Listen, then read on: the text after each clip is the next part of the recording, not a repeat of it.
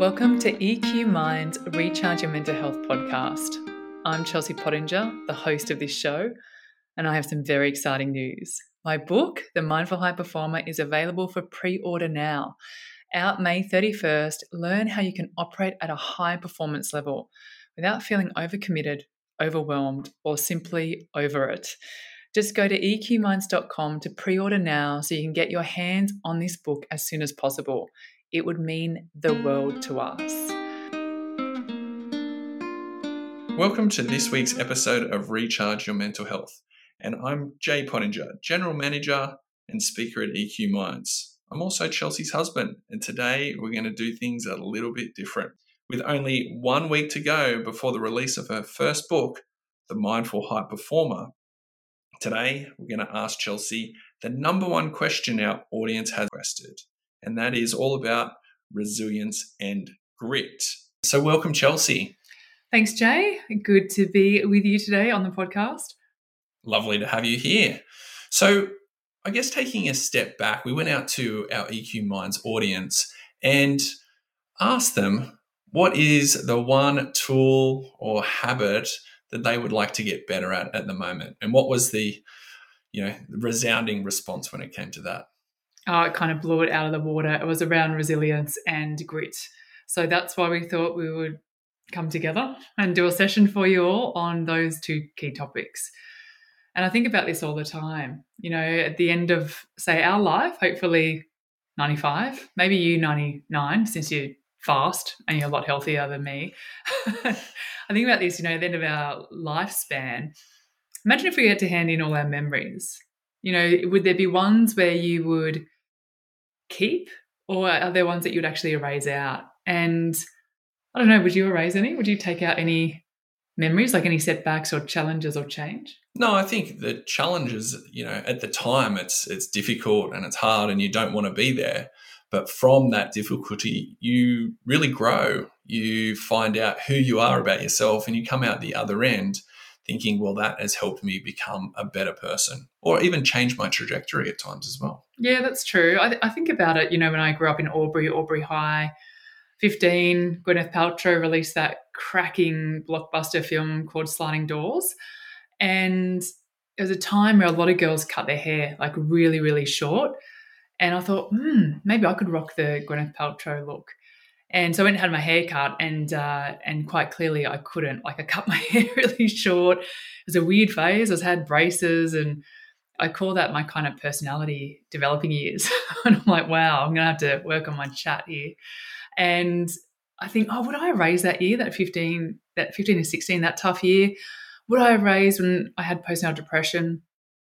And I think, you know what, I actually wouldn't. I, am with you, Jay. I, I think I wouldn't erase that because in those challenges that that is that's where we grow that's where we learn a lot about ourselves and sometimes people will say to us things and i think this is really interesting when it comes to this technique today that we're going to talk about with resilience and grit sometimes people tell us we're not good at something you know maybe we can't cook or sing or dance maybe we shouldn't but what happens when it gets us into trouble is when we start to believe it up here in our own mind. We start to believe that we are not capable of change and we start to really have these limiting beliefs.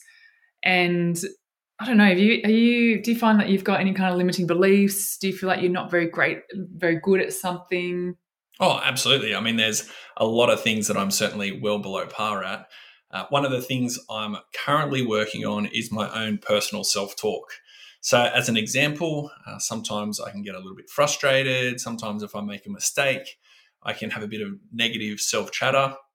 Sometimes I even blurt it out. I know, you know, at times I catch myself saying, Oh, why'd you do that? That was so stupid. And then I realize Clara's around. And I don't want to be that person. I don't want to be that dad that is, firstly, negative and has a negative mindset, but also that's not a very good, you know, role modeling for my daughter. So I'm trying to change that to become more positive and have different coping mechanisms to deal with that. Yeah, interesting. And I think that's, I mean, that's a really honest share around the self talk. I, I, think there's like hundreds of people out there that would have the same one. And and for me, this kind of technique reminds me, and it's almost like my basketball coach 20 years ago was already across like this powerful tool we're about to discuss. But it takes me back to a moment in my life when I was 16. I was trying out for the New South Wales uh, country team. Any other basketball tryhards? I wonder listening in the um, in the audience. I was one of those tryhards. but I was there. I was I was trying out for this basketball team. Lauren Jackson was there, the famous superstar Lauren Jackson. She's one of my good mates from Albury. And so we're there trying out for this team. So that was just the caliber of player that, that I was competing up against. And we, we all play hard, we train hard, and at the end of the weekend, a bit like a sports carnival, they, they call your name out to let you know who's made the team. So I'm sitting there and my heart is just pounding through my chest because my destiny is about to be revealed. And it is a Massive no. I don't know about a massive no, but it was a no because that is life, right? And I was a little bit deflated, to be honest. I was, I was crying, I was a little bit devastated. And so I called my coach and I'm like, Coach, you know, I didn't make the team. And do you know what he said to me? He said, Chelsea, you're just not good enough. I thought, brutal. Yeah, thanks, coach. That was a good pep talk. But then he said something that was so profound. He said, Chelsea, you're just not good enough yet. And I always think about this, you know, yes is a really powerful word, but yet is even more profound because what yet does is it takes the full stop off our potential. It tells us that success still lies ahead. We might not have all the answers right now, but with practice, we can. And so he said, Chelsea, you're just not good enough yet. However, if you come with me to the Albury Basketball Stadium at 5 a.m. every morning before school, do you know how cold it gets in Albury. I do. You've dragged me there many, many times. it's a tourist hotspot, Albury Wodonga. So freezing, right, in winter. And if we train your change your weight regime, we change your diet. Six months from now, you might make the state team to compete in the Australian Championships. Did you have to change your haircut too? I worked hard on growing out the hair too, and that was such a driver for me, to be honest. Like I, he was absolutely bang on. You know, I wasn't good enough yet, However, with a different approach, I could be. So I made basketball the sole focus. I worked so hard. Six months later, I make the make the team. Uh, I was actually the number two draft pick. Number one was. It's got to be Loz. yeah, absolutely. And I was okay being her number two girl. And I think the reason why I share this with you and, and, the audience is because when I was in hospital, really unwell, as you know, you were right by my side fighting, you know, this postnatal depression when I was clinically really, really unwell with anxiety and depression.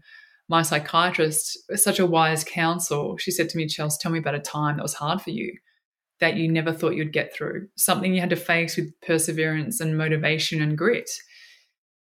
And something where you put in that hard work and you came out the other side and do you know where my mind went?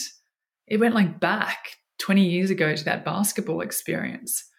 And she said to me, if you can get through that, you can get through this.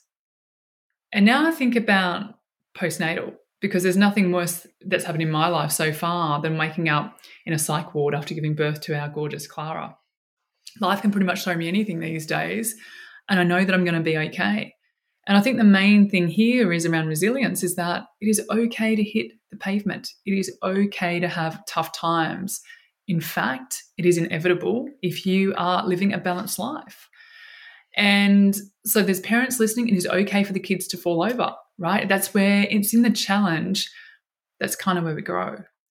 And so think about your experience, you know, like in terms of your limiting perceived limiting belief, you know, I I have negative self-talk but if we kind of flip that around with the, which is now known as Dr. Carol Dweck's work, the amazing psychologist, it's her work around this power of yet. But if we think about that, maybe we could riff out a bit of an example here.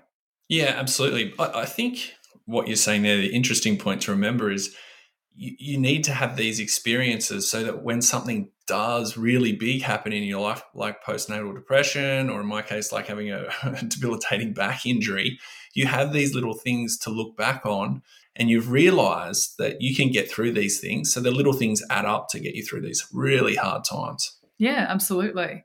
So maybe, you know, I don't have great self talk yet. However, if I. So, however, if I learn to practice gratitude more, or if I learn to stop, pause, think about my response, and things like that could potentially help. Well, they do help. They definitely do help. And I think that's important for people to maybe take a note or write that down. The the word yet at the end of your limiting belief. I can't pay off the mortgage yet. I can't public speak yet. And then the, the second component to that is writing down however, if I, because that's kind of turbocharging Dr. Carol Dweck's work. What we're doing there is we're putting action up against the lesson.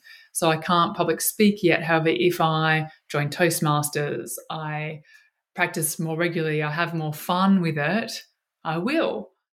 And the reason why I love learning this kind of thing at university, and Jay and I always listen to podcasts and TED Talks and reading books on this kind of work is because of our future generation. So if I have a parent that's listening right now, if we have maybe an auntie and uncle, right, or a teacher that's listening, you've got a future generation member around you.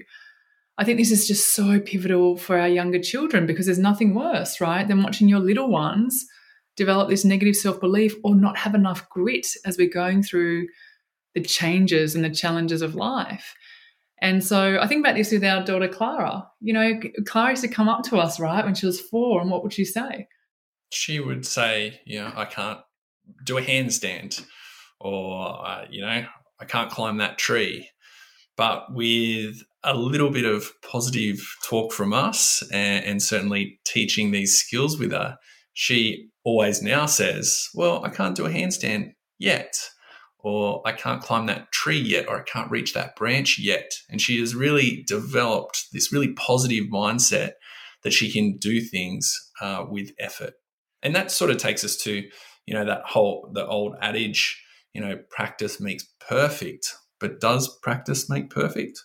No, because I think that's a, that's not a helpful statement. You know, I think that causes us to be perfectionists and not actually put in the effort so the new kind of mantra is practice makes progress because we know that, you know, with effort and with hard work, right, you do get there in the end.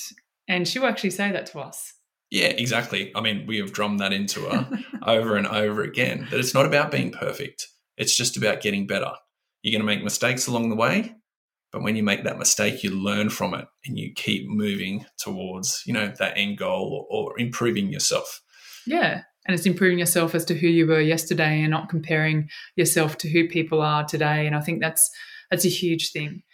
And so if there are people listening and you are finding it that you know around resilience and grit and things like that I, I really encourage you to try that technique out with yourself. I really really encourage you to take that tip and tool out of here and teach someone else in your life that you love let's uh, let's arm right the people around us with these amazing resilience tools and it's as simple as the power of yet and then however if i which is going to put action up against the lesson. And and just like manners right with the little ones you drum it in. Yeah it's like please thanks please thanks. Smiles in your life will smiles get you everywhere in this life. And we we have been saying that to clara since she was such a little girl and we think oh is this even going in and you know within a year you hear her out at a cafe or at the library can i please have that? And you just it just it breathes so much hope into our heart as as parents that we know that clara is going to have a growth mindset. We know if the going gets tough she will keep persisting on and that's all that i can hope for our little girl. Absolutely. Well, thank you so much for coming along today, Chelsea. We really appreciate it, and we hope that's answered the audience feedback and the question that they've had for us. And we trust that you're going to walk away with a nice, simple tool, the power of yet, to help with your resilience and grit. And we'll see you next time. Thanks. Thanks for having me.